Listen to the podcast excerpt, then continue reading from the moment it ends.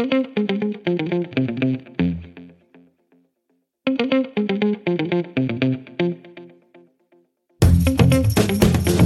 to Construction Host.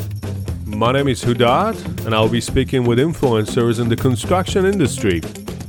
We'll learn more about who they are, what they do, and what's their passion at work and outside work.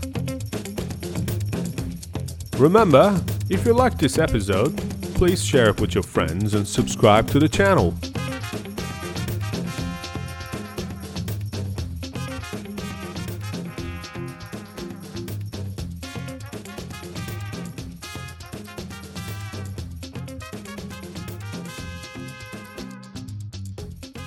Welcome, Mr. Fred Sedighi. Freddie, you call it, or Fred? Well, look, it, my my real my real name is Farid, but I've always been known as a Fred. Okay. So there you go. Uh, happy to have you and have a bit of conversation. Thanks, Thank thanks you. for your Thanks for time. having me. No, thank you for having me. No worries. So before we get into the the questions about the work and all that, I want to get a bit of background about yourself and your career. Um, and uh, you know, if you don't mind, give us a brief of where were you born and grew up, and Yeah, sure. Like I, I was born in uh, Iran, in um, in Tehran, Iran, and um, we uh, immigrated to Australia back in sort of '89. I was only four years old then, and um, you know I've, I've been obviously in Australia ever since. So I'm definitely feel more Australian than Iranian. You know, as you know, it's pretty pretty hard to not be you know uh, re- related to that sort of culture when you're in a Persian family. Um, so yeah, no, we're definitely um, kept kept in touch with those roots as well. Um, yeah, so I, I sort of uh, grew up in Wollongong in, in, in a little town called Fairy Meadow, and um, you know we, when we moved to Sydney, it was just on the crux of, I guess, uh, picking um, I guess a bit of a career path for me. And how old were you when you came to Australia? Four years old, you said. four years old, yes. Right. Mm. Was um, came with the whole family, I guess, and Oh yeah, yeah settled so- here in Wollongong and went to school and all that, and Yes. then then came to Sydney for just Well, Families- you know, yeah, dad, dad's work primarily, um, you know, and uh, it was just on the crux of uh, myself, you know, uh, picking that career path. I guess I, I wanted Okay. to, I wanted to do the architecture at uni, but uh, um, the, the the funny thing is, I actually got distracted with a bit of uh, retail work. So I actually started working for uh, Coles supermarkets. right. I was uh, quite good at, um, at least at least I thought I was quite good at managing the night shift, and Mhm. uh, they ended up uh, offering me a full time gig with a big salary. And Nice. at, at the age of nineteen, it was very attractive, so I took that on, and, and I did that for a few years. And um, I was a store manager in development with them, and working at one of their biggest stores in Sydney as a sort of grocery manager and um, yeah, it, it, was at that time when I sort of had the epiphany to get back into um, the architectural building side things and, and get back into uni and, and finish a course and, and, and get, get down to what I was really passionate about. when you say you were always wanted to get to architecture, was it something that your parents were doing or your friends or you just Oh, saw no, it? No, no, not, No? not at all. You know, I, I knew very few people um, in that field, and um, uh, basically, when I was growing up, I, I, I really enjoyed um, Lego and building things with my hands and hmm um, having uh, lots of, I guess, architectural type drawing experience. Um, just doodling away on, on whatever I was working on, or doing the tech drawing back at uh, back at school. Um, you know, I really enjoyed those sort of subjects, and hence I always wanted to you know get into the architectural field. Um, but again, on, on that crux, I actually spoke to a lot of people about whether to do architecture or whether to do the building construction management courses. And the strong advice and my own strong intuition was to get into construction management. Um, so What, what why is that? If if you if you would like to explore, Um, was it uh, yeah, the, look, the, the the career uh, I guess opportunities or was it just uh, Mu- Yeah, it, it- well, there's definitely the career opportunity factor, but it's definitely a lot more varied. Uh, and what I learned was uh, and, and I know I can attest to is that uh, uh, when you get into building, you get the the taste of everything. You get the experience of uh, the architecture, the engineering, the you know consulting side. You get all of that, um, but without having to be uh, highly technical in one. You learn to, I guess, adopt all of them, and that was quite attractive. You know, and, and you know, uh, in my career of, of basically being in charge of you know all of those disciplines. Um, and I can tell you, all of those people who I was in charge of, in a sense, um, are, are, much much better than me at you know their, their expert their expertise field, uh, whether it's architecture or engineering. But you you get their full experience in building, right. which is which is fantastic. That I really enjoy that. Okay, so after a few years of managing the Coles, um, suddenly you're like, "Hey, I want to go back into it," and started applying for uni. Where where did you study? So I went to um, initially I went to University of Western Sydney uh, to begin with. I did the construction management course for a year there, but I've, I found the opportunity to go to University of New South Wales, which is a little bit more of a prestigious type university, and um, I, I, finished the course there with um, uh, honors sort of class one, and you know went on to uh, write a thesis with one of our premier academics in the industry, and um, even published some papers with um, right. UNSW um, in a respected CME journal, um, which is um, a real highlight for me. You know, just to I can I can sort of call myself a published author. Right. So you were obviously very engaged and involved. I mean, I I didn't study engineering here, but you know what I realized comparing to Iran, everyone's when they, when they want to work in the building industry, they go study civil engineering for whatever reason. We don't have this construction management at all, and it's very heavy on the mathematics and physics and dynamics. It's you know, but I yeah. think is is different here. It's a bit more uh, to the point. Get you ready for the job that you have to do. I, I, think one of the things is that uh, it, it, it's quite um, it's quite expensive to engage any any sort of um, you know management um, person, especially if they're going to be of an engineering background or architectural background.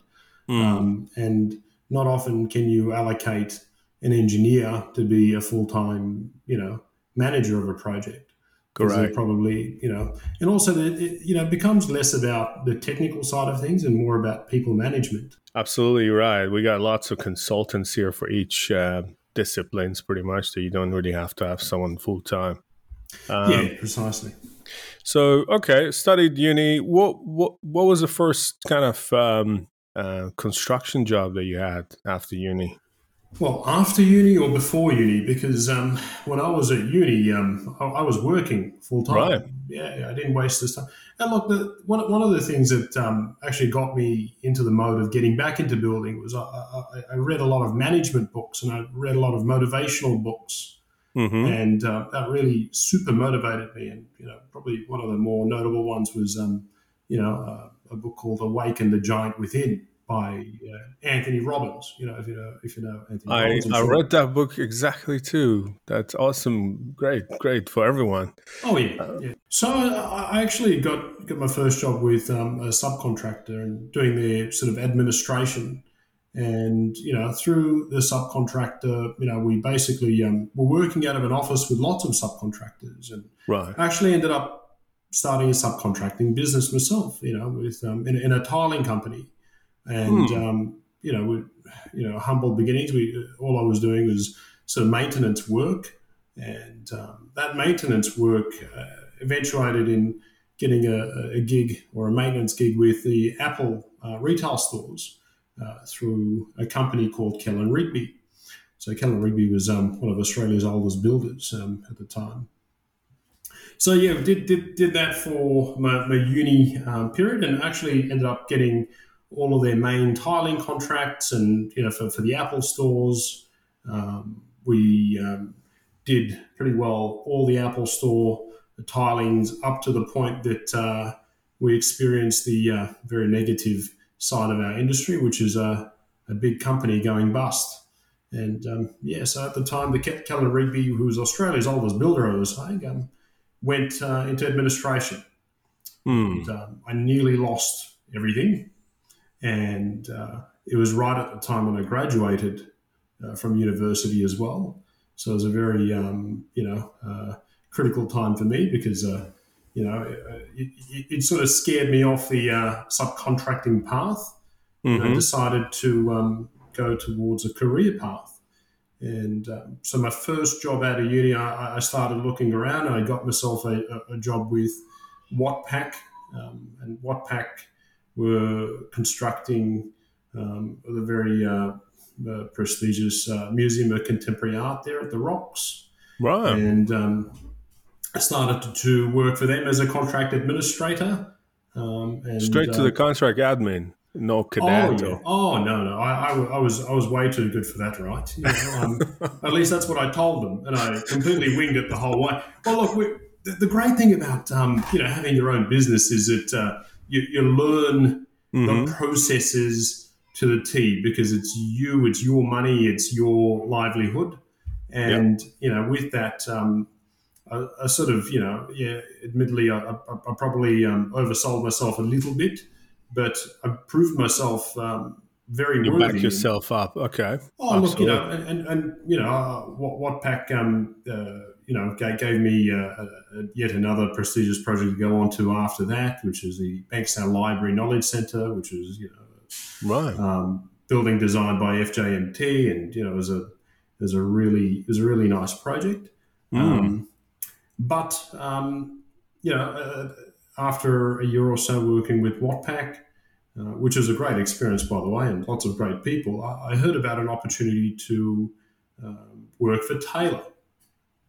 Now, during my few years of working as a subcontractor, I noted the good builders and the Mhm. bad builders, the ones with great reputations and the ones with not such a great reputation. And Taylor was definitely a great uh, builder with a great reputation, and Mhm. I always thought uh, it'd be great to work for them. So um, off I went to the interview, um, you know, nearly ten years ago now, and I'm Right. still with Taylor. So working away with Taylor, and Worked the ranks up from CA, similar, and then when when was it that you became a project manager? And what what is actually what's the difference? Really, tell us what, what was what was so different for you from contract admin to to the project manager?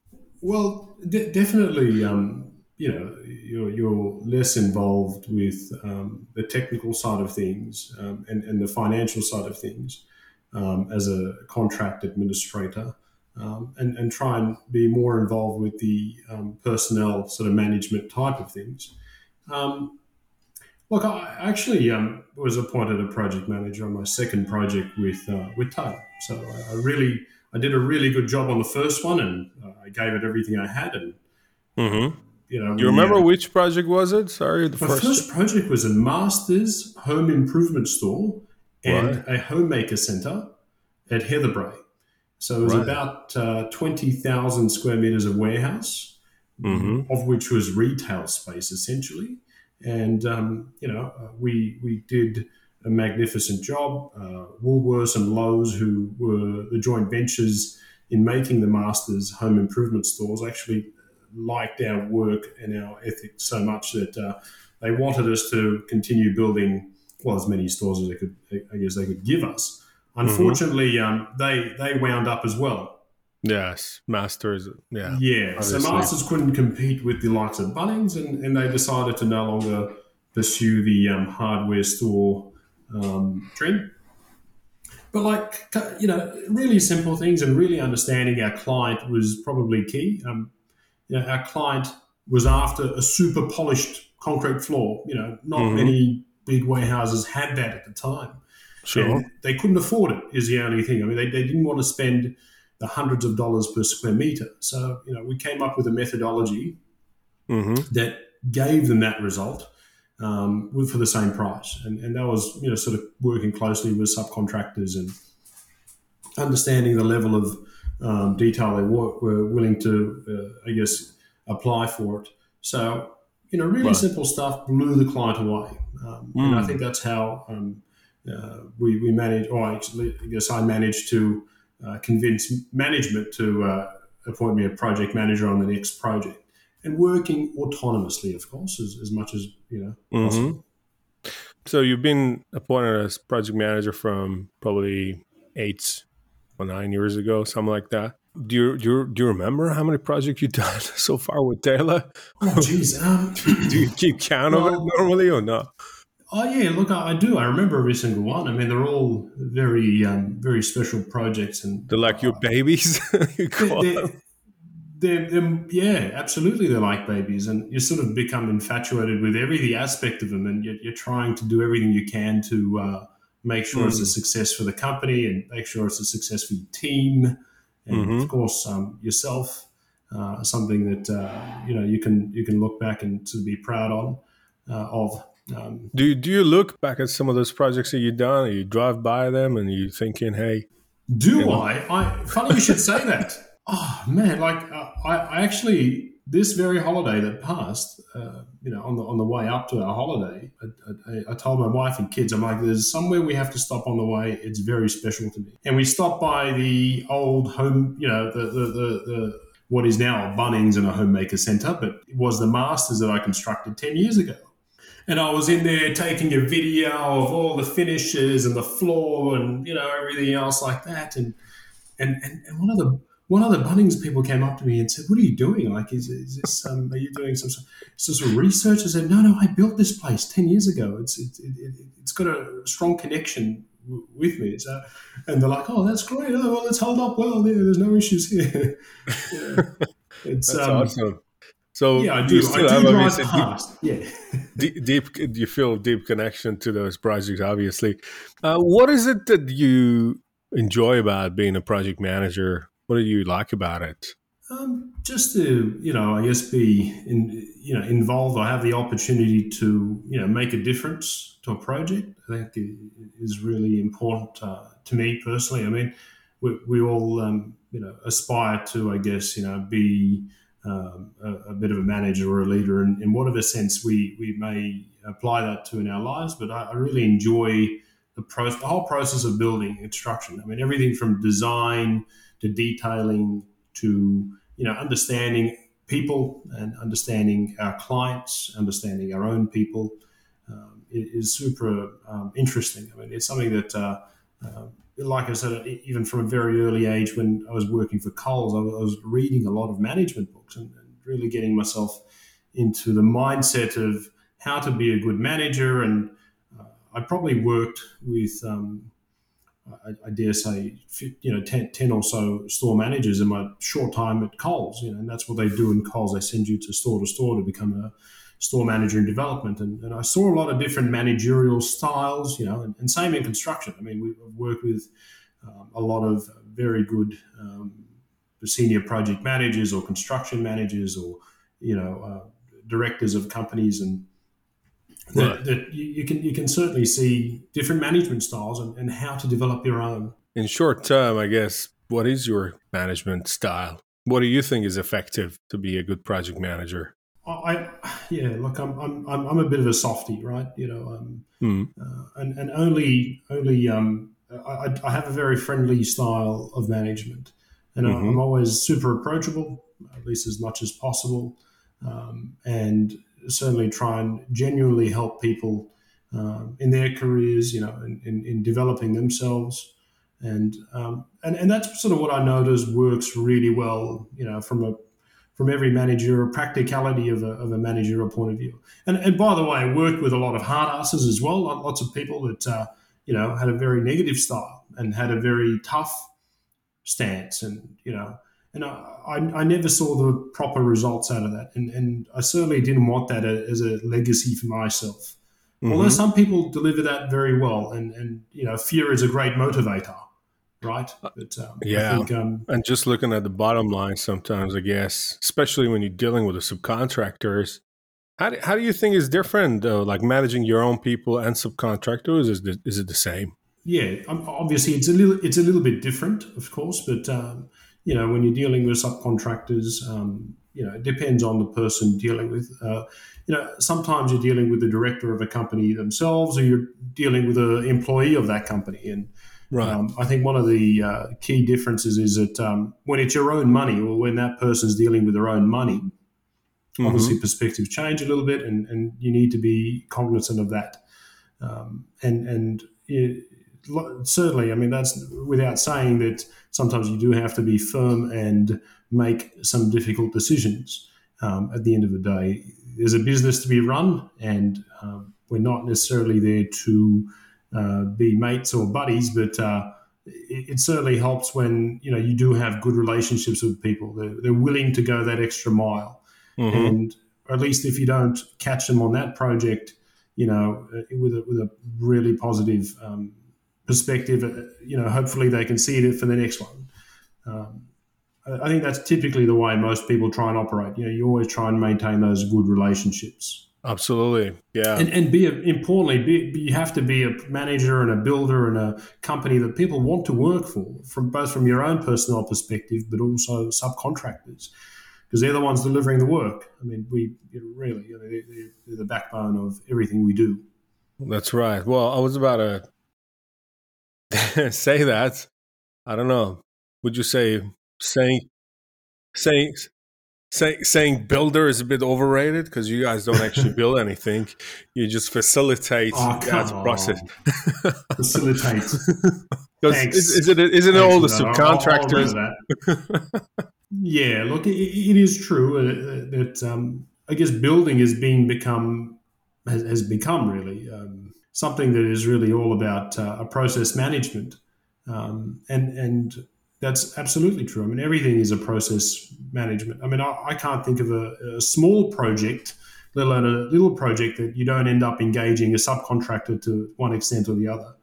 Right. Yeah. usually, not not often do you do everything yourself. I mean, you you you have to engage um, several people and, and, know how to contract with them efficiently and mm-hmm. you know prudently to make sure um, you know the project is delivered. Sorry, the name was traditionally when you say builder, you kind of remember that guy with a bit of hammer and a bit of power tool and goes and fix things up and build things up. Now that evolved like so dramatically, became like this um, almost like a yeah, just like people managers that managing processes and people using various softwares and maybe even AI. We're going to talk about it to manage those processes much better. I guess that that's changed dramatically, which probably requires a lot more um, people management skill and social skill than before. Absolutely. I mean, you, you've, you've hit the nail on the head, so to speak. And, and, and I think it depends on the type of construction and, and, and the tier of company and operation, and, and that's a that's a whole other um, discussion potentially. I mean, as as you increase the project values, the whole management, I guess, level changes quite uh, quite a bit.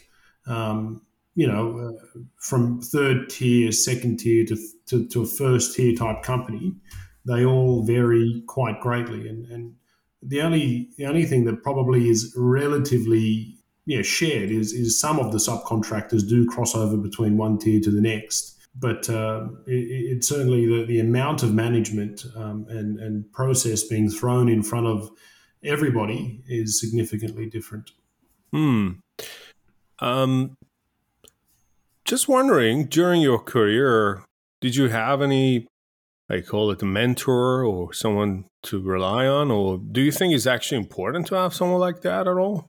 Oh yeah, absolutely. I mean, I think the best um, the best uh, place any uh, newbie could learn um, a thing or two is, is by uh, looking at their own sort of line manager or the managers around them. I think everybody can be um, a sort of a mentor to you. Uh, you can take what you can from them hmm. and learn what you can from them. Um, I, look, I didn't really have an allocated mentor, so to speak, or um, a person that I constantly liaise with, but I, certainly work with some really good people for a long time. And not to mention the books. I mean, a, a, a, a couple of really um, key people in, in, my career have been probably a couple of the most respected guys in our industry. Um, you know, from the contractual side, um, I spent a lot of time with, uh, you know, back in Watpac with Keith Ty of Watpac back in the day, and he was a he was a real inspiration to, to myself, and uh, taught me a lot.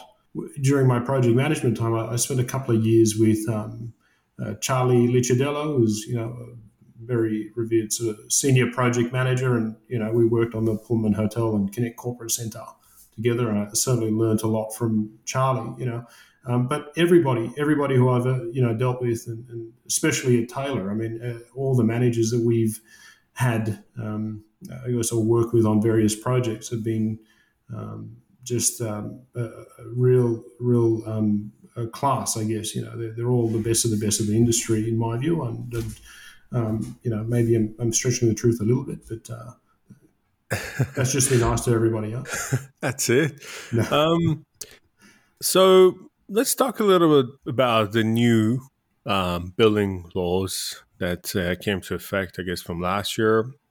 What do you think about it in general, and how did that impacted your life as a project manager?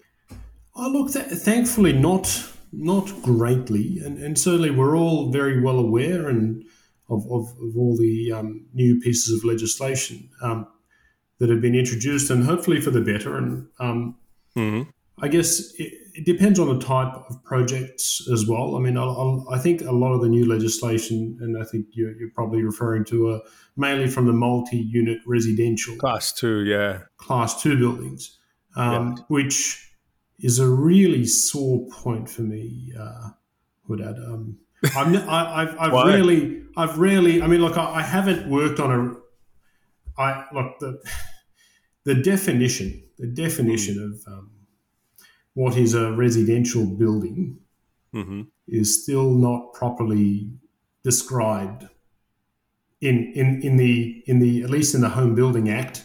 Mm-hmm. I, know, I know it's very well described in you know the NCC and the, what was you know the BCA, I guess, in, in, the classes of building. That's fine. But what, what the reason it's actually a sore point, um, despite my very extensive experience in all these multi-story type constructions, I'm, I'm unable to get a residential builder's license. Mm. I'm, I'm, not allowed to build a single story home right. because of the definition of residential. So it's really funny. I mean, it, it's a bit of a sore point because um, I, I, um, I think I've, I've, mentioned this to you before, but um, I, I've applied for this license and it's been refused.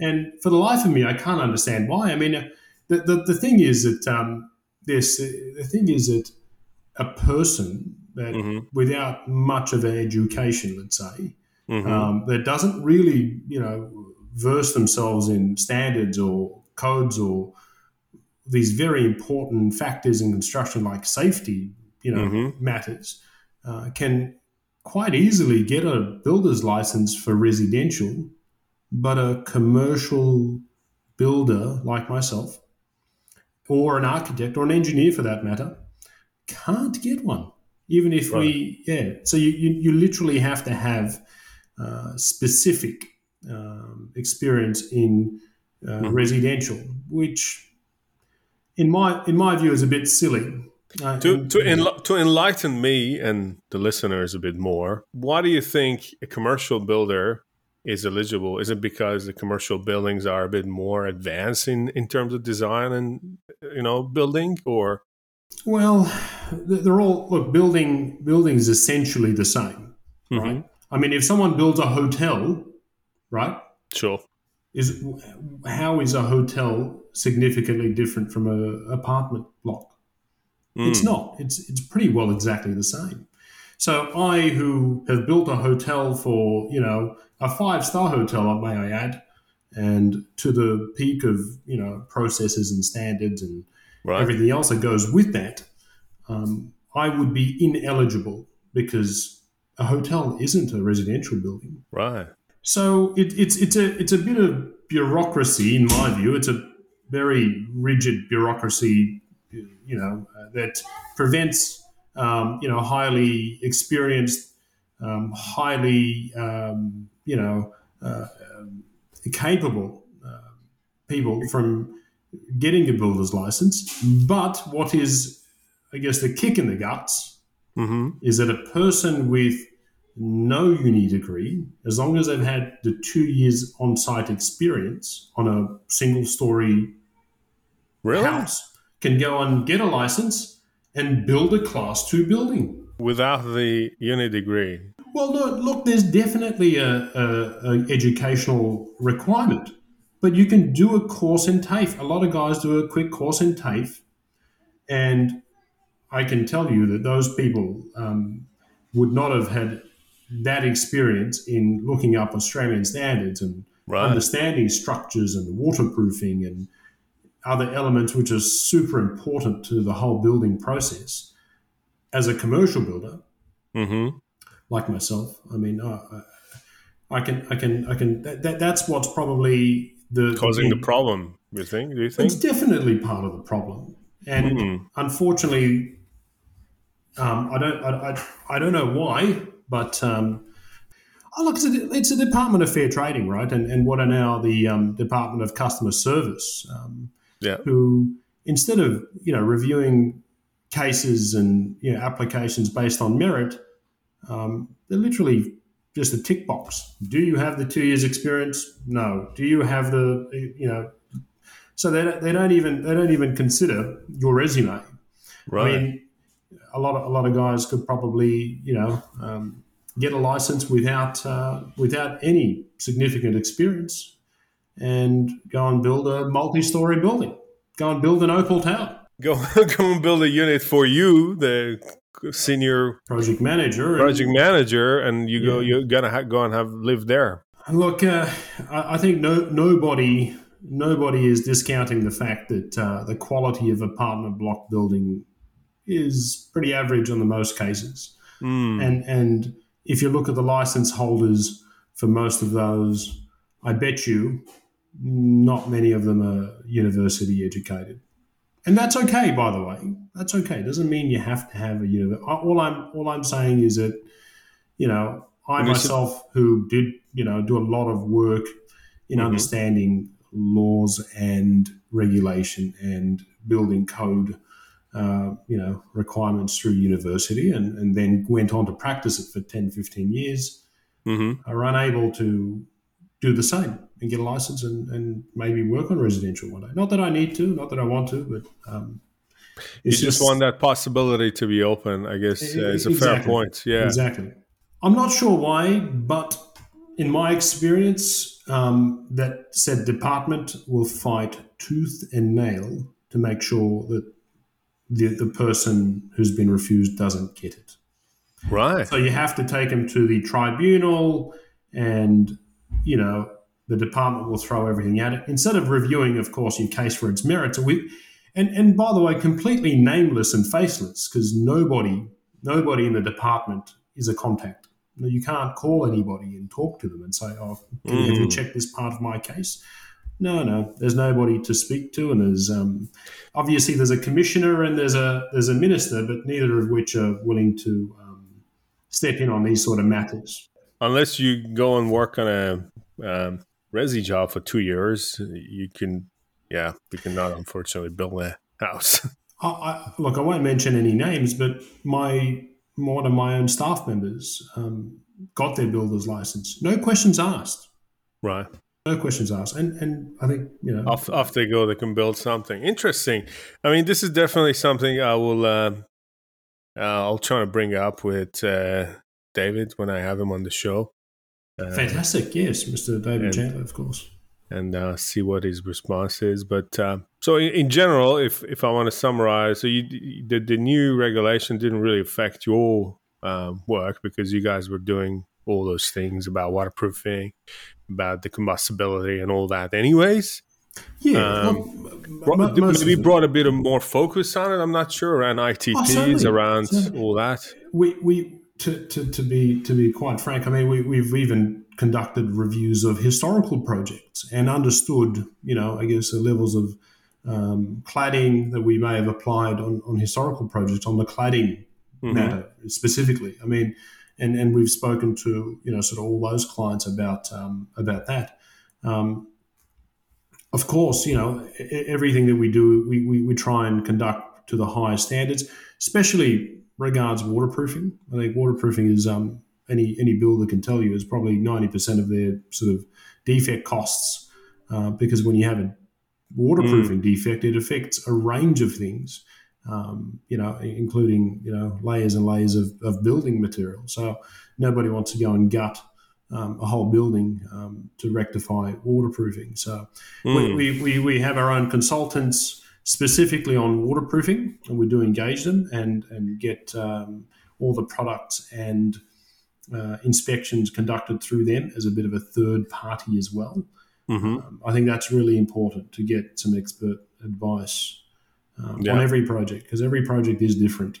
I, I, think a lot of architects and designers would be very cautious in sort of applying that new material, if, if not because of you know the rhetoric alone. And mm.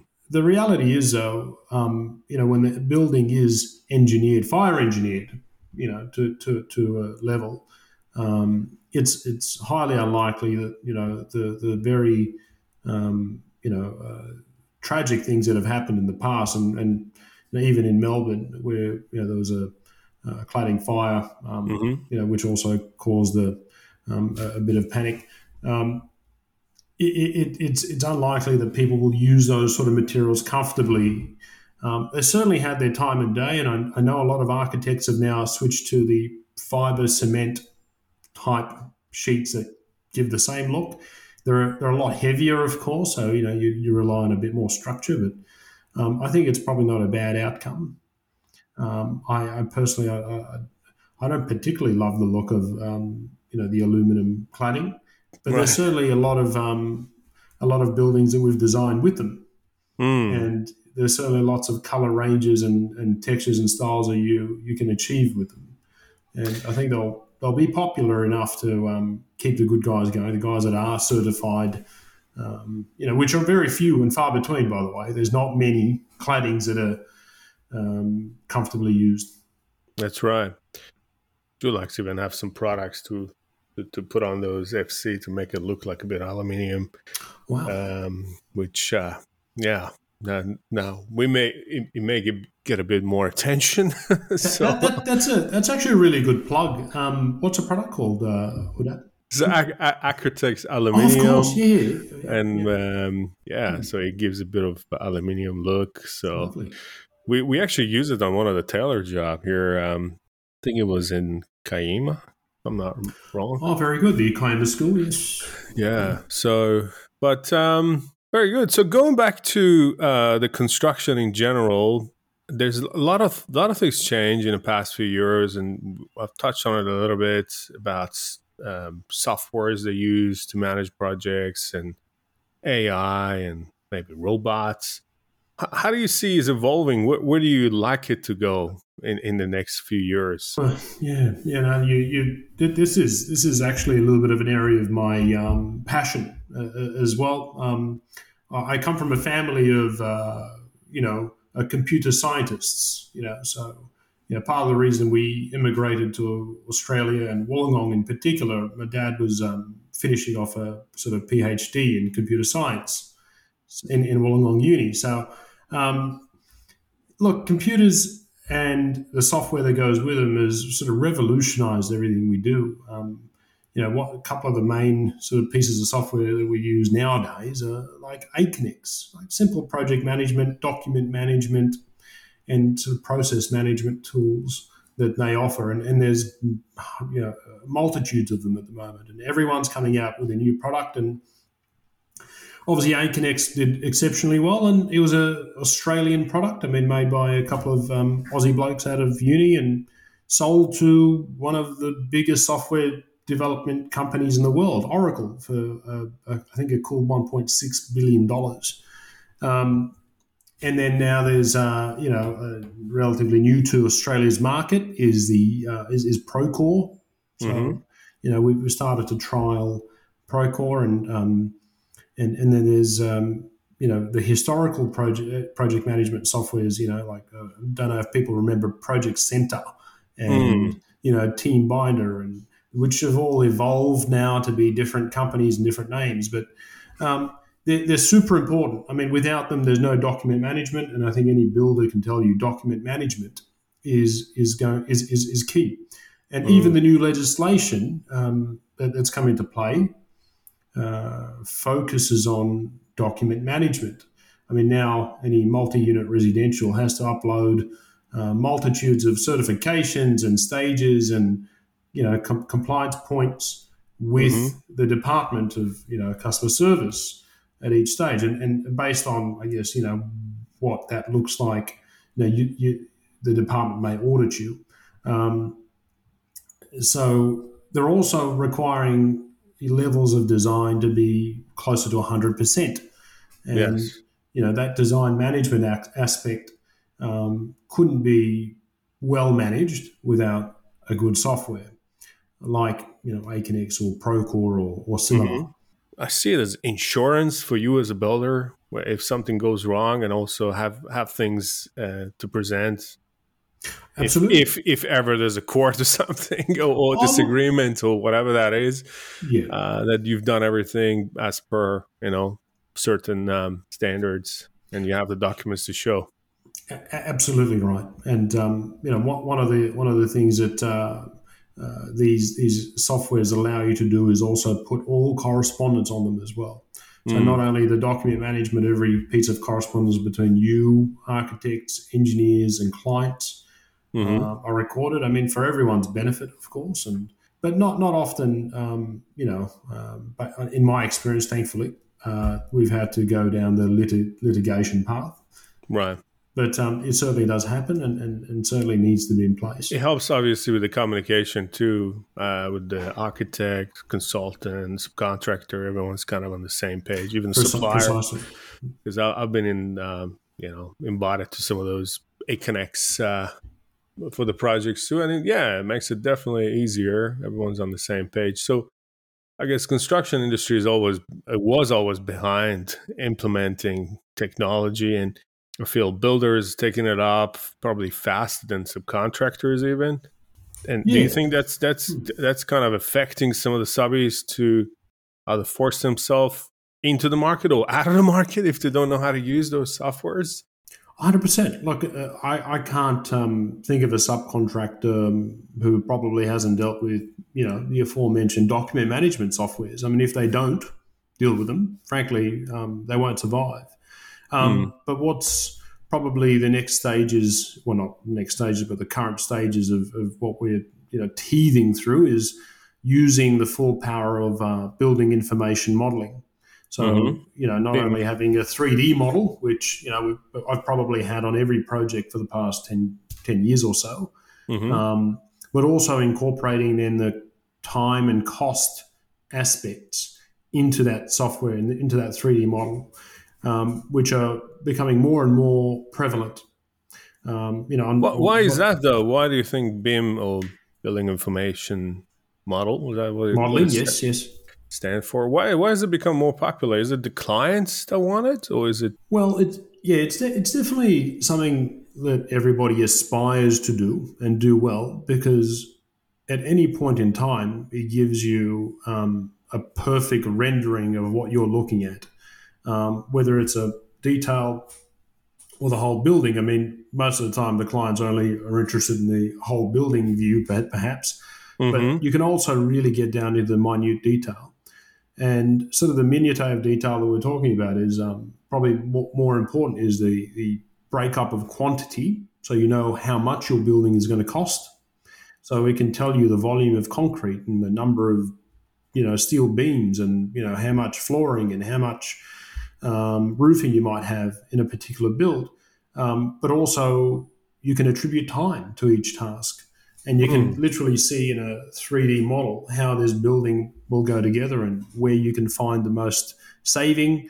And it's real time data. You know, it's something that uh, is more readily available now because architects and engineers are now properly using Revit mm. with 3D modeling and, and, and, being able to incorporate them into, um, you know, IFC type models, which which basically means it's a you know you can federate the models and and overlay them and clash detect properly clash detect mm. um, and probably after 10 years of you know dealing with 3D models only, um, we, we finally used the full power of BIM on a particular project. And it worked to an extent. I mean, it, it was a, a, sort of a Ryde Central project where, you know, we're building the new, we're designing rather the new um, City of Ryde, um, uh, you know, offices and, and, and, and the hall. And mm-hmm it, it was quite useful in, in clash detection and, and, and, coordinating that between um, various consultants. Um, and on, on a large scale project, it certainly can be can be done. At the moment, it's not as cost effective on on small projects because of the heavy sort of administration factor. Sorry, when you say clash detection, can you can you explain? Yeah, sure. Like for example, you you've let's say your structural engineer has designed, um, you know, various floor plates with beam sizes that are required structurally, mm-hmm. um, but then your mechanical contractor has designed ductwork which needs to be a certain size. Now, if you need to go through the ceiling space and you end up hitting every beam, right. well, you, you can't just cut through beams. So mm. it automatically detects that, you know, oh, here's a clash between a duct and a structural beam you need to do something about this. So perhaps a mechanical contractor can elongate their ductwork and get the same mm. airspace um, that they need, the same volume that they need, um, in, in, in, a nutshell. And, and that goes for pipe work, um, the fire, uh, electrical, lighting, all hmm. those mm. can be um, uploaded into um, into the model and into and the BIM, yeah. Mm even I don't know if you know, Dulux just uh, updated all the BIM. Uh, uh, well, a lot, a lot of our products into the BIM too, which uh, yeah, um, awesome. You know, it's uh, paint, but uh, there's a lot of protective coating, pattern coating, all that stuff too that goes into it. Um, so yeah, I agree. I think this is something that hopefully move forward, and I mean I'm I'm a fan of technology. I, I love that how uh, he's evolving, and uh, I got myself a VR Ooh, um, wow. just during the Christmas time, and I'm, I, I, didn't expect it to be that awesome, but I'm like, yeah. and I've seen the stuff actually. Some of the builders, I'm not sure if you guys use that. I wanted to ask you. They use the VR uh, to show how the project looks like, not only from you know the screen, but they actually can walk inside it and have a look, and you know. Well, we, we will do you one better. Um, you know, right. recently, um, mm. our IT department partnered with Telstra, and right. um, uh, they um, put together a, a VR, um, I guess, model of um, uh, well, we already had a model of the Opera House. So right. we're currently working on the Opera House project, um, and there's a full holographic, you know, 3D model of Opera House, which you can, you know, by hand manipulate, manipulate, and go through and walk through. So yeah, certainly we is it, are. Is it for is it for like what people that come to the office to show up, or is it is it just for the client, or is it? Yeah, look, I'll I'll, I'll stop short of just saying it's a bit of a gimmick, but it, it, it, it is at the moment a little bit impractical to use it on an everyday you know project Mm. But certainly on a big project like that, what could give you a better perspective than visually looking at something in, in real life? You know, in, Correct. in real life, in, in real scale rather. Um, so I think it, it's definitely got a got a future. Um, it, it, I, think, I, mean, I'm thinking from my point of view, obviously working for Dulux and interior, exterior of the building, which I kind of see it as you know gives a bit of flavor to the building. Yeah, you, you, design your concrete and all that structure perfectly, and you have a very good facade. But if you don't have paint and you don't have that finishes, it just doesn't have that uh, flavor. Gives it a bit of flavor. And I agree. Being able Absolutely. to walk inside the you know project and being able to manipulate even that. Imagine that would be awesome. I think. Um, hopefully, we see that very soon. I don't think he's that far um, Hopefully not. Hopefully, and and it's it's actually um, getting closer and closer to being a real time, uh, you know, construction stage model as well. Um, there's lots mm. of hmm. companies that are doing uh, located pictures during yes. a construction phase. So you, you attach a a um, I guess a, a, couple of cameras to your helmet, and you're walking around site, and it's automatically taking pictures and modeling everything you've done and can even measure your progress, yes. which is a little bit scary because um, you know, we always make out that we've done more work than we actually have, right? You know, it's a, it's a bit too much micromanagement, I guess. But yeah, it's, it's, it's kind of getting there. You're right. I've I, th- I, can't remember the company name, but I think they're using that on uh, a few projects, including I think Barangaroo. There's a guy putting a putting a little camera at the top of his head, taking a 360 video, I don't know, photos, and you get a progress of the job. Because I've seen a lot of builders putting um, they call it cameras all around the site. I'm not sure if you guys do that. Oh yeah, yeah. People in the head office can have a look at it, and so it's kind of. Um, I, I've I've always loved that tech, and if it's not only you know for our own use, but you know our clients really enjoy getting that broad perspective of whether it's just a high level shot from afar. Um, actually, um, probably five six years ago, I, I purchased our company like a, a drone Mm. So we hmm. started taking drone shots of a lot of our projects. Um, That's awesome.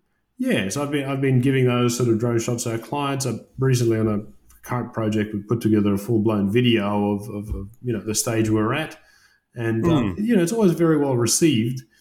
At least the people who are you know commissioning you to do this work. Considering we, I think as humans, we're spending more and more time on a screen it, it, it which is either TV or computer screen or mobile phone. I don't know what you think. We, we becoming addicted, I think, with visual stimulus, which is either video or photos and stuff like that. The text is kind of outdated a bit. I don't know what you think about that. Yeah, look, um, it, it, it's it's become it's become too easy. It's become too easy to um, fall into that cycle. I guess you know, even the young guys that are working on site I sometimes have to poke them in the ribs and say, "Well, how about instead of checking the camera, you go on for you go for a walk, just, just just over here." Um, and then, yeah, no, it, it, it, certainly is, and I think it's definitely the way of the future. I think you, you probably with your VR set. I don't know if you've been into a metaverse pretty soon we'll be building buildings in metaverses. Yeah, well, it's it's not that advanced. Well, at the minute, it's uh, yeah, you can meet with people virtually and I don't know, play games and all that. It's a bit basic, but I don't know. It's, it's scary at the same time too. You know, you don't want to spend all your time on a VR stuck at home. What are you? What are you from? What could go wrong? You know. Hmm. I don't know. We'll, we'll, we'll, see what happens with that. But let's um, let's talk a little bit about, I guess, your hobbies and, and, and your whatever you like to do in free time, family, all of that, if you don't mind. Oh, look, a couple of my um, passions have always um, been fishing and soccer, and um, you know, whenever I get a chance, I'm, I'm doing those. I'm you know with with the family. We, we love being outdoors. I mean, I'm, I'm a very outdoorsy person, and, and part of the reason I like the building thing because you can sort of pop outside and have a look around site and inspect what you're mm-hmm. actually physically doing, and um, but yeah, as far as outdoor sort of recreational activity, I'll if it's outdoors, I'll you know I'm, I'm, interested. Particularly, always been into fishing. You know, I grew up five minutes from the beach, and you know, five minutes from the, the, the jetties of um, Wollongong Harbour, and um, right. always loved to take out a rod with dad, and you know, go throw a line in and catch a few little nippers, and and, and I now now pass on that uh, that that skill set to my my son and my daughter, who are you know seven and five, and they're relatively good uh, fishos, I guess. Um, nice. Yeah, yeah, and and that you know, it's just it's, it gets us out and exploring places and going different places and being near water, which is you know super calming. It's mm. just a hmm. therapeutic for me, you know, just being out near um, a nice body of water somewhere. Mm. And you, you mentioned soccer. You play or you follow? Oh, look, play. Um, I mean, I don't have time to follow much, um, unfortunately. I mean, I always watch the highlights of, right. of games um, here or there, and uh, but no, I, I, I, usually get out with the guys on a social soccer on Tuesdays and Sundays, and sometimes on Thursdays. Is it outdoor or is it indoor? Yeah, most of the time it's outdoor, uh, but okay. all on synthetic fields nowadays. So all, it's all synthetic um, grass mm-hmm. as you would have it the um, full size field or half size? depending depending on numbers. So week to week, it actually fluctuates, right? You know, one week everyone's coming and it's a full field, and the next week there's only ten, so it's five aside, and we do a half field. Right. And that, that's a great thing about these synthetic turf you know, fields. You can sort of pick and choose yes. um, what size of um, field uh, to play on. But yeah, keep, keeps it keeps me active and, and, healthy. It's something that I grew up sort of playing. Yes, from from um, I guess a, a, a, young age, and um, probably one of the you know key key moments of my life was when uh, Iran and played Australia back in 90, 97. Do, you, do you remember yes. that? Yeah, yeah, absolutely, man. Khodadad Azizi. Khodadad Azizi, yes. And, uh, and um, Ali Daei and Ali Daei and yeah, uh, Bagheri all, and all the legends. And oh, yeah, yeah. Abedzadeh. Don't forget about Abedzadeh. Abedzadeh, oh, of super course. goalkeeper. Super yeah. goalkeeper that saved I, I went to the game in Melbourne in the MCG. Did you? Yeah, yeah. So family and you know friends, we all hopped on a bus and, and went down and, and watched a game. Wow. And that was a legendary game. Uh, this, I, I, don't. Yeah, this, this was the first proper stadium experience I've ever had. Right, you know, so up to that point, there's nowhere near hundred thousand people in the stadium mm. uh, that I'd ever experienced, and it was just electric. And that game um, was probably one of the most nail biting games for both sides of um, the, mm. you know. But and I was conflicted who I'm going for, right? Because um, uh, I think I was more Australian than um, than Iranian, but perhaps, but right. Um, yeah, the Iranians got lucky, I think. Yeah. so were you happy after? oh, look, no doubt. No, I mean, I, I, think I would have been happy no matter who won. Yeah. Right? But uh, no, it was um, it was certainly a very thrilling game. You know, with mm. the, the, you know two 0 down, and then uh, Iran two, comes two. back 2 2 in the last five or 10 minutes of the game. It was just mm. crazy. And well, who was, do you remember who was the goalkeeper from Australia? I remember he was very good uh, too. Bosnich. Bosnich, yes. He was an awesome goalkeeper too, actually. Yeah, but I think Abedzadeh, you know, the Iranian goalkeeper, probably saved 20 goals that day. You know? I know. Yeah, and, and they're solid, solid, you know, chances. But um, thankfully now, I think Iran is um, I think because of the massive uh, support they have in, in, the country, even though you know other sports as well, we have a lot of support. But football, I think wrestling, they got massive support, and yeah. they, they they're doing pretty well. I think they they're qualifying almost every year now, every every time oh, yeah. now. Yeah, mm. they became number one team in Asia now. Yeah, so, fantastic. It was always Japan and Australia and South Korea and mm, mm. now is Iran actually. So yeah. Do do do do do do. so do you? That's do all you I get, remember. Everyone with their trumpets. And, do you do you still get to read books? I don't know, watch movies uh, or music, those stuff casually, or you, you casually, follow yeah. re- religiously any sort of books these days, or not really? No, not really. To be honest, I, it's something that I used to do a lot. Mm. nowadays, it's um, the five minutes of reading you get in your iPhone before you go to bed. Yeah, um, and and yeah, certainly. Uh, uh, still looking at all the various management, you know, methodologies and the latest things that you know um, my dad related to your or whatever. Yeah, related to your field. Yeah, what I found it's it's same for me too because we have less and less time. That's what they say in this sort of age. You work in you know less time. But what I found is Audible actually pretty pretty is, useful. Is, is, is, is that another plug? Is that is that is that you? Are we getting commissions here? no. Unfortunately, no. But I'm, I'm open for them if they want to give me some. Yeah, no problem. Uh, but, no, uh, fantastic. Yeah, yeah. I've, I've, I've heard a lot about them, and and you know, just even the podcasts alone. It's something that I started to Mm. listen to a few here or there, and I can't remember. Uh, Deb, Debbie Millman was one of the last ones I'd listened to, and she interviewed a few interesting characters. And Very um, good.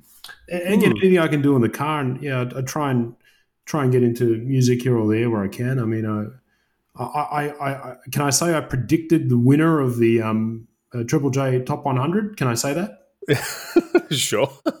Did you? you? You know, you know who you know who won? It was um, it was the Wiggles, right? So Wiggles did a remake of uh, sort of Tame Impala, um, in Tame Impala's Elephant, and the funny thing is, I've been, I've been playing this song for the kids because they because they love the Wiggles, right? You know, and, Mhm. and this is a more groovy rock song, you know, with with a, with a nice tune. So we've been listening to that song for the past six months, and here you go. Now it's won the Triple J's Hot 100. Co- very controversially, of course, highly controversial, but um, it's a it's a good song in my view. And interesting, mm. Wiggles won the top hundred. Wow, yeah. we talked uh, about your career and a bit about your personal life. I just wanted to get your opinion on certain kind of topics, if you don't mind. I just I just sure. th- throw the word out there and tell me what you think about it in general. What comes to your mind first thing? Is that okay? Yes, uh, that's fine. I'm, I'm keen to hear what these words are. Okay. Here we go. Holidays. Relaxation. Do you uh, often keep it uh, local, or you you like to travel? Or yeah, I, I really love really love local holidays. I mean, I I don't love traveling places. Mm. Um, not that I wouldn't love to go many places, um, and I'm sure hopefully when we get the chance, uh, we will. Mm-hmm. But I mean, I, I, just with the very limited time that you have, you I, I, really try and take advantage of all the natural resources we have here in New South Wales, in in, in Australia. I mean, uh, I, I think I've probably surprised myself over and over again every time I've been to somewhere new and you know locally and, and found that it's such a lovely lovely, place, place yeah. just to keep keep um, trying new places with. I mean, over the past holidays, I went to two brand new places I've never never even heard of. Didn't barely did any research about them, and um, it was really really good. So um, here's a plug for Diamond Beach up north coast. Yes. um, so Diamond Beach is a little town just north of Forster, like just a really scenic place. Lots of little nooks and crannies to go to. The beach itself is amazing. Mm. Um, family friendly. Also, yeah. yeah, very family friendly and and, mm. um, yeah, really good spot. And also, um, you know, randomly went camping at uh, Turon River. Turon River is probably one of the, um, the closest uh, freshwater streams, I think, to, to Sydney, um, and it's in the Blue Mountain sort of region. Um, and again, packed the bags, threw the tent in the car, and off we went. And and what a scenic place! What a beautiful, mm. beautiful scenic place to go to. Yeah, absolutely. I think um, for Turon River. Yeah, this is one of those things with COVID, particularly that you can't travel. Well, we couldn't travel too much. Now it's slowly opening up. You realize how beautiful Australia is and how close you are to, you know, everyone from places. around the world is coming here uh, to enjoy our beautiful, uh, I guess, country. Um, you know, the least we could do is do the same, right? That's it. And contribute to the economy here. Okay. Public speaking. Oh, look, it's um, a, bit of a passion for, of mine. I, always try and push myself into um, that realm.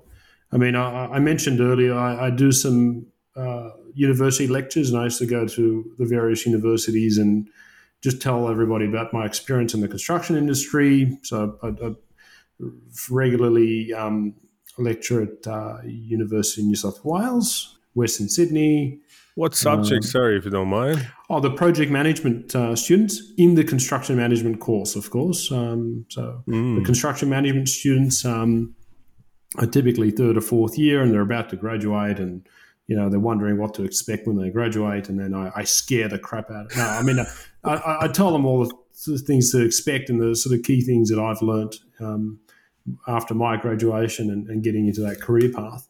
Um, yeah, so it's something I've always um, aspired to do, and uh, yeah, of course, yeah, I'm not particularly great at it, but you have to be a good speaker, I guess, uh, to yeah, be able to motivate those um, new talents, new blood stream that comes to the industry. Yeah, mm. hopefully, hopefully. That's that's the objective. Um, I hope I haven't scared anyone. Um, the feedback so far has been relatively positive. okay. Um, negotiation oh, negotiation. You know, you just want a single word, huh? Um, you can talk about. I don't know what what look, what comes to your what, mind. Is is it important to know? Mo- yeah, yeah, sure. And one, one of the most inspirational things I've learnt um, mm-hmm. and, and been able to sort of um, learn is uh, when uh, our company, uh, well, Mark Taylor, uh, brought over a gentleman by the name of Deepak Malhotra mm-hmm. over to Australia to teach us about negotiation. So Deepak Malhotra at the time, he was the um, uh, the professor of uh, Harvard University's uh, MBA course. Right. And his expertise is in negotiation. Right. And he did so a he came day- from he came from US to Oh teach you yeah, Right. yeah. So you know, and um, he, he taught us a, a single day course, just a one day course, Mhm. and he taught us some things about negotiation which were you know so fundamental uh, that uh, uh, I, I still remember every acronym and every uh, yeah yeah yeah like so Okay. you know Can you enlighten us a bit? Sure, What- yeah. what- So, in, in every negotiation, um, each party has a, a best alternative to no agreement, or otherwise known as a BATNA. So, best alternative to no agreement. So, not having an agreement, everyone Right. has their point. Yes. Then, the position between one person's best alternative to the next person's best alternative to no agreement Mm. is called the zone of possible agreement, right? ZOPA. Mm. So whenever you're trying to negotiate, you're trying to negotiate within that zone. When in Now- that zone. Hmm. The real, I guess, skill probably comes into understanding your own BATNA or your own best alternative to not having an agreement. So what's your options in Yeah. terms of, um, you know, finding another uh, similar deal? And what's the other person's best options? And, and then it Hmm. becomes a case of trying to uh, find information about um, that person that will, you know, hopefully help you understand that. Do you use that sort of mindset in every aspect, or is it just kind of a naturally? Yeah, look, it, this is the thing. Like everyone sort of knows that, right? Everyone, um, it's it's quite fundamental, and I think we all sort of get that. But to break it down into such boiled down steps that you know w- was so easy to sort of take in, um, and and yeah, certainly we, we do try and I mean I do try and implement that Hmm. uh, wherever possible. Because I think what comes out of it is that you shouldn't try and negotiate beyond either side of that zone of possible agreement because then it's unethical. Because if Mm. you're pushing that person outside that zone or you're pushing yourself outside that zone, neither aspect is uh, is is is is, is kind of you. You're trying to hope for a kind of a win-win. You call it scenario. I Apparently, guess. there's no such thing as a win-win. There's always a lose-lose, right? You know, in negotiation.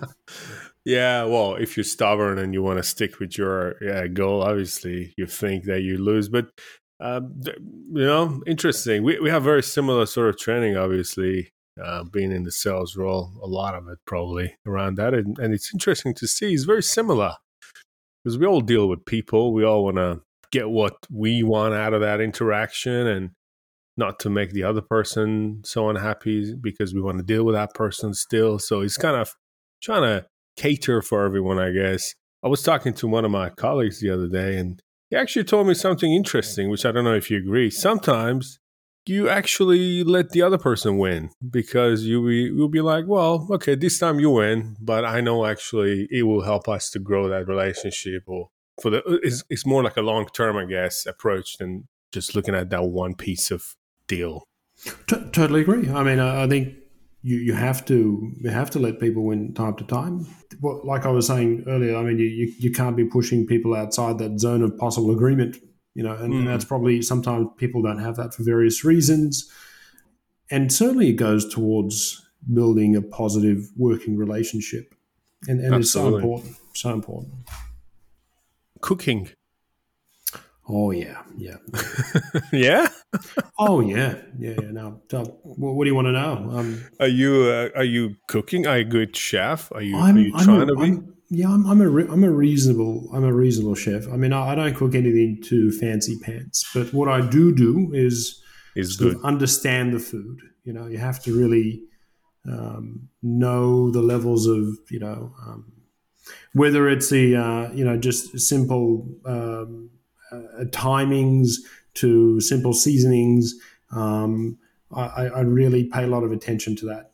I, mean, I, Right. I, lo- I love the barbecue type cooking. I mean, I, I love smoking meats. I, do- I do a lot of you know Mm. brisket type things, which take a long time Mm. um, and uh, you know lots of um, intense you know uh, flavors and uh, herbs and spices, of which you only get a tiny crust, of course, at the end. But uh, I was about to ask, do you, do you cook any Persian food, or you? not you myself. stick- No, no, I can't. I can't say I do. I mean, um, uh, my my mum was a yeah, my mum was a very good. My wife is a very good cook. You know, the you know, the, I've, I've been quite fortunate um, to to always have um, really good Persian food being cooked Right. up. So I, I don't I don't need to dwell on that too much. Um, Very good. Okay. Um, leader. Yeah, I think it's something that everybody uh, sort of you know um, can relate What's- to. I, yeah. What's your What's your I guess in your mind? What's the characteristic of a good leader? Oh, definitely patience. I think I think you, you have to have um, a tremendous amount of patience Mm. and and um, tremendous amount. And with that is sort of humility as well. Just being able to, I guess, sustain certain things so you don't end up, you know, throwing sort of the baby out with the bathwater half the time. So you, I mean, I I think I think anyone that's in a bit of a leadership position is always juxtaposed in a lot of things, and um, the level of patience they apply probably varies, but um, I think everyone applies that. Mm. Very good. What would you, I guess, to a new yeah cadet or, or an engineer I or all that? What, what is what is what do you say that what do they expect? What should they expect, and how they become successful in this industry? Oh, look, it's a very loaded question, and and it, it- probably it's made up of um, several several factors, and I think a couple of the well, probably the most important thing is to um, build build build people's trust in you, right? And I guess the way the way you have to sort of try and do that is um, uh, you have to be reliable. So you know, in construction, most of the time it means up it means showing up at seven a.m. You know, Mhm.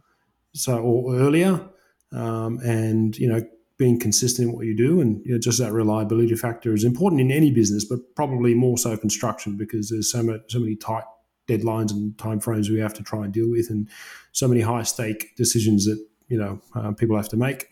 Um, but uh, there's uh, you know being honest because I think there's nothing worse than someone hiding something and, and not telling somebody about something that you know could be probably easily fixed if escalated or raised. So reliability, honesty, and, and of course you know importantly you have to be competent in, in what you do and the way you, you might do that is um, learn about everything learn about Mm. everything as best as you can and apply yourself and work hard Hmm. so, you know, if, if you do those three sort of things, be reliable, honest, and competent, I think most people will will develop a, a trust um, and, and, and sort of enable you to do more. So they'll, they'll, they'll be asking you to look after things. You wouldn't Mm. even have to um, pursue it um, because um, a lot of times um, people have at least one or two of those things and not one other. And just that one other thing, a lot of time lets them down. Hmm. Um, yeah. good good uh good guidance i guess uh Thanks. I, I think I, I think I read in one of these motivational books back in like ten years ago or something. Uh, comes from somewhere. Yeah. come from somewhere but uh yeah so if someone does all those things i guess you would expect that person to be a project manager grow in the company or do you think there's something that a project manager needs to have and can't be taught Yeah. Look. Uh, yes. Yeah. Look. I think I think some, sometimes you know it, it, something uh, of, of of a role doesn't suit you and you don't like it or it's uh, you know well outside your um, uh, comfort zone that you know there's no way you'll you'll ever conjure that up. But I, I can tell you as a person that probably never saw myself as um, necessarily becoming a project manager. I mean, um, you, you have to back yourself and have that confidence if you are. So definitely being confident in what you do.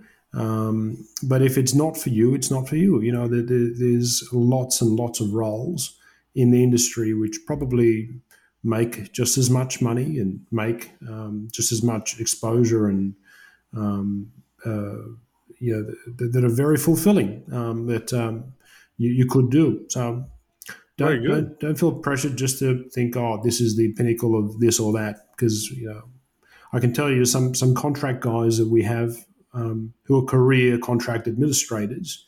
uh, probably more revered than some of our you know project managers, for example. Um, Mm. And some site, ma- and I can tell you for a fact that um, site managers, for example, probably get paid more than project managers most of the time. So that's just they're just little. That's just the Yeah. way it is in construction, isn't it? Yeah. You, you can you can be successful doing anything. Anything, yeah. Mm. What is the role of a supplier really for you as a project manager? How how a supplier can help you do your job better? Is there anything a supplier can do, like a Dulux?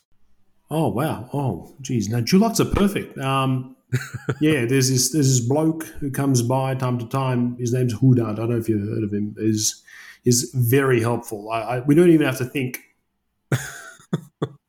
You don't have But to honestly, give me. that, that does that, that helps greatly. I mean, honestly, having that point of contact and the face and the person you can speak to, and just pick up the phone and say, "Hey, what do you reckon about this or that, or how can Hmm. we do this?" It, it helps, and I know most businesses probably don't have that luxury, and, and Dulux is probably one of the few that um, Hmm. you know has, has such a large standing that you know um, it, it- it's so so critical for their business to to continue that. So keep it up. But I think the most important thing for a supplier is to have um, you know the the uh, readiness uh, to supply that material at any point in time. I think that that timing Mm. um, always is a is a challenge, um, and not with Dulux, but with most others. You know, most others um, uh, don't manufacture a great deal of material um, Right. to have ready to go. And you probably go to Bunnings right now, and you'll see there's, there's a shortage of everything. Right, there's a shortage of timber and Yeah. other building materials that. Um, and, and Yeah. insulation's probably the next one. So you know, affects your affects your program yeah the timber the, the steel and all that so and yeah i guess traditionally um, builders rely a lot on um, architects and consultants to choose a lot of their products and as you said Dulux has this luxury i guess to have people to contact builders directly to help them out with some of those solutions i guess it's It's fantastic. Yeah, that's good. Thank you. Thank you for all of the um, help to uh, Dulux and team, and um, what a what a fantastic supplier. Um, and and you know we, we don't dream of using any other brand of paint. Is that is that a good plug? Is that will that, will that do? Um, but, but that's honestly that's honestly the truth. Like I mean that, that I mean we rarely. Um, uh, I Yeah. I've never seen anything but Dulux. Very on good. My project. So there you go. Well, thanks a lot, uh, Fred.